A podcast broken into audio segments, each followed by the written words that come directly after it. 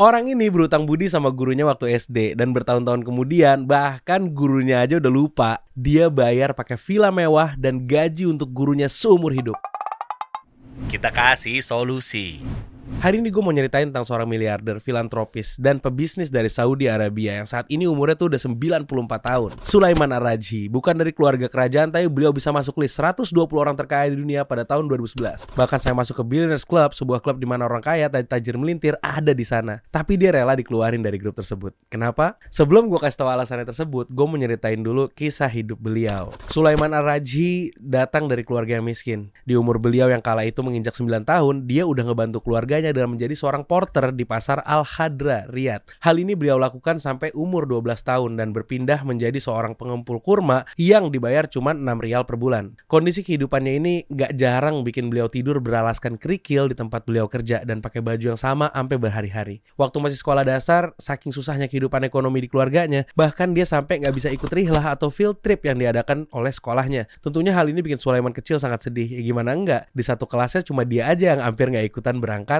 field trip tersebut. Tapi masya Allah dia punya guru yang begitu baiknya karena beberapa hari sebelum keberangkatannya gurunya ngebuat satu quiz yang alhamdulillahnya Sulaiman kecil bisa ngejawab pertanyaan tersebut dan dihadiahkan satu rial oleh gurunya. Dari satu rial tersebut Sulaiman kecil buru-buru daftarin dirinya untuk ikut rihlah. Kebahagiaan terpancar di senyumnya dan berbulan-bulan kemudian beliau masih berbahagia dan bersyukur akan hal tersebut. Years gone by, Sulaiman yang udah menjadi miliarder teringat akan hal ini. Dia ragu apakah satu rial tersebut merupakan sedekah atau hadiah dari gurunya. Nggak lama, akhirnya Sulaiman Ar-Raji mendatangi sekolah dasarnya untuk mencari gurunya. Setelah banyak mengumpulkan informasi terkait gurunya, didatangilah kediaman guru beliau. Dengan kondisinya yang sudah susah, tidak lagi bekerja dan lagi siap-siap untuk pulang ke kampungnya. Setelah menjelaskan kedatangan dari Sulaiman Al-Rajhi, gurunya pun sempat terheran karena nggak ngerasa pernah memberikan hutang kepada orang lain. Tapi setelah mendengar penjelasan dari Sulaiman, gurunya pun teringat akan hal ini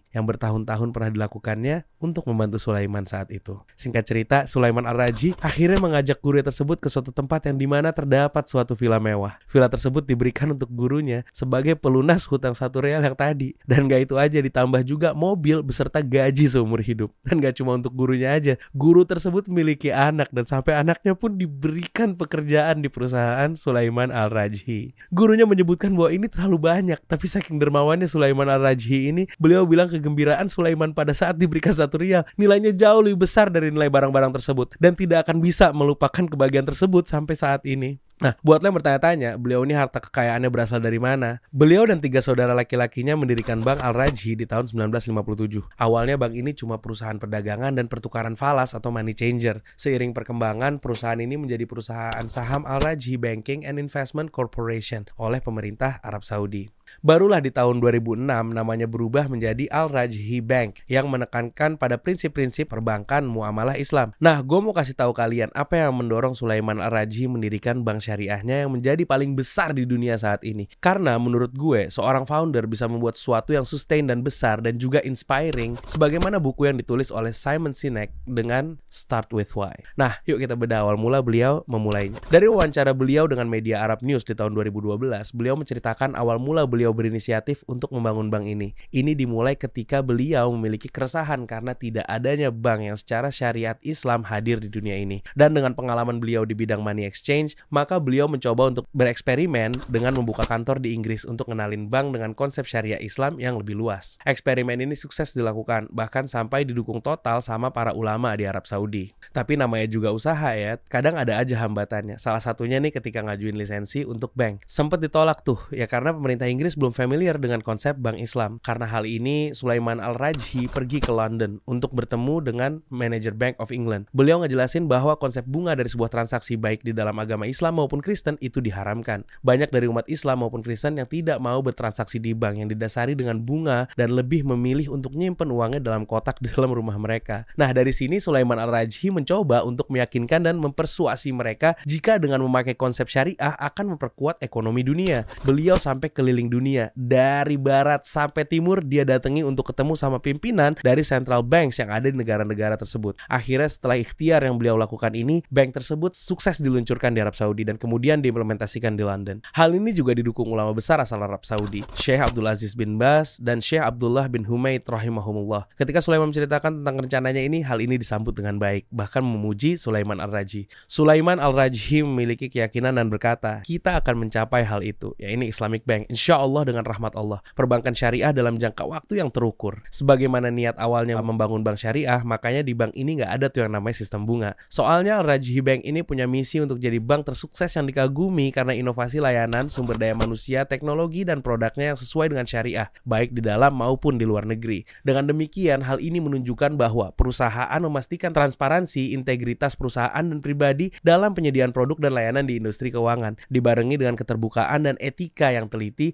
Hal ini menjadikan pedoman dari perusahaan untuk terus bergerak menjadi yang terbaik. Untuk visi yang dimiliki dari Al-Rajhi Bank, mereka menyatakan bahwa akan menjadi pemimpin terpercaya yang memberikan solusi keuangan inovatif untuk meningkatkan kualitas hidup di mana saja. Elemen penting lainnya yang tercermin dalam pernyataan visi dan misi perusahaan adalah semangat untuk melayani pelanggannya. Selain itu, keberhasilan perusahaan juga terkait dengan keinginan untuk membantu pelanggan mencapai tujuan mereka sambil memastikan bahwa pelanggan dilayani dengan kerendahan hati dan juga memperhatikan perasaan dan persepsi mereka tentang perusahaan. Perbankan syariah ini punya peran penting dalam menjembatani kesenjangan antara tuntutan keuangan modern dan nilai-nilai syariah sambil mempelopori berbagai standar dalam pengembangan industri. Setidaknya ada tiga aspek syariah nih yang diterapkan oleh Al-Rajhi Bank. Pertama, hukum produk dan layanan dengan nyari alternatif produk perbankan yang jauh dari prinsip riba. Yang kedua, kepedulian dengan nilai dan moral. Jadi untuk nasabah di ini tuh insya Allah dijauhkan dari namanya ketidakadilan dan ambiguitas atau tidak ada kezoliman maupun goror. Untuk mendukung jalannya visi perusahaan, Bank Al-Rajhi mencerminkan nilai-nilai yang berpusat pada nasabah yang menganggap nasabah sebagai titik fokus utama dalam menawarkan layanan bisnis mereka. Pelanggan adalah inti dari setiap bisnis yang sukses. Tanpa pelanggan, perusahaan tidak dapat memposisikan diri mereka pada keunggulan strategis apa pun terhadap persaing mereka di industri yang sama. Ketiga, mencapai keseimbangan. Keseimbangan di sini adalah seimbang atas hak dunia dan juga hak akhirat. Berdasarkan values tersebut, Al-Rajhi Bank tumbuh jadi salah satu bank Islam terbesar di dunia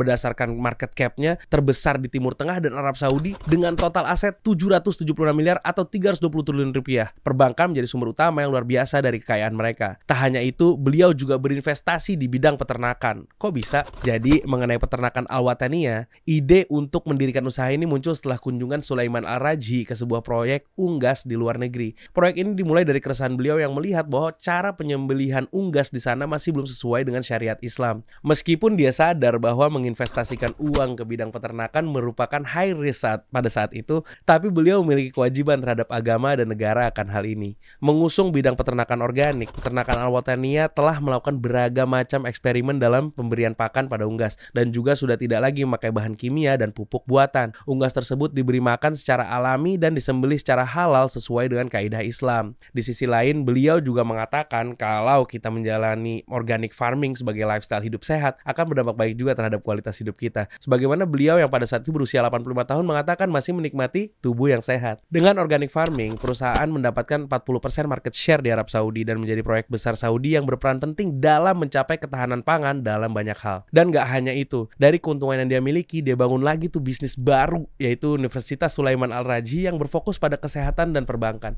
Hal ini membuatnya disebut sebagai filantropis dari Arab Saudi. Dan pada tahun 2012 menerima hadiah internasional Raja Faisal karena mendedikasikan setengah kekayaan kekayaannya untuk amal. Beliau terus menjadi pelopor Bank Islam yang mendukung pekerjaan amal, serta mengimplementasikan proyek nasional yang efektif. Dari harta dan kekayaan yang dia miliki, dia termasuk ke dalam klub bilioner. Klub yang berisikan orang-orang terkaya yang, bis, yang biasa invest dalam bisnis, juga berfoya-foya membeli yacht dan barang-barang mewah lainnya. Tapi berbeda dengan Sulaiman Al-Raji, beliau ini rela miskin dan dikeluarkan dari klub tersebut selama bisa beramal untuk umat manusia. Dari data terakhir, Sulaiman Al-Raji punya kekayaan sampai 112 triliun rupiah pada tahun 2011. Tapi jumlah tersebut rela beliau beliau habiskan untuk beramal dan sepertiga sisanya beliau wariskan kepada anak-anaknya meskipun beliau belum meninggal. Menurut beliau daripada anak-anaknya harus bertengkar atau berebut ketika pembagian harta waris, maka ia sudah siapkan semuanya. Beliau mengatakan mengenai wasiatnya yang berkaitan dengan harta, beliau sudah melaksanakannya seumur hidupnya. Sedangkan sisa wasiatnya adalah urusan umum dan juga menyangkut urusan pribadi tertentu. Selain itu, ia juga menyemangati anak-anaknya untuk menjaga kekeluargaan dan selalu mengingatkan mereka tentang kehidupan setelah kematian. Luar biasa.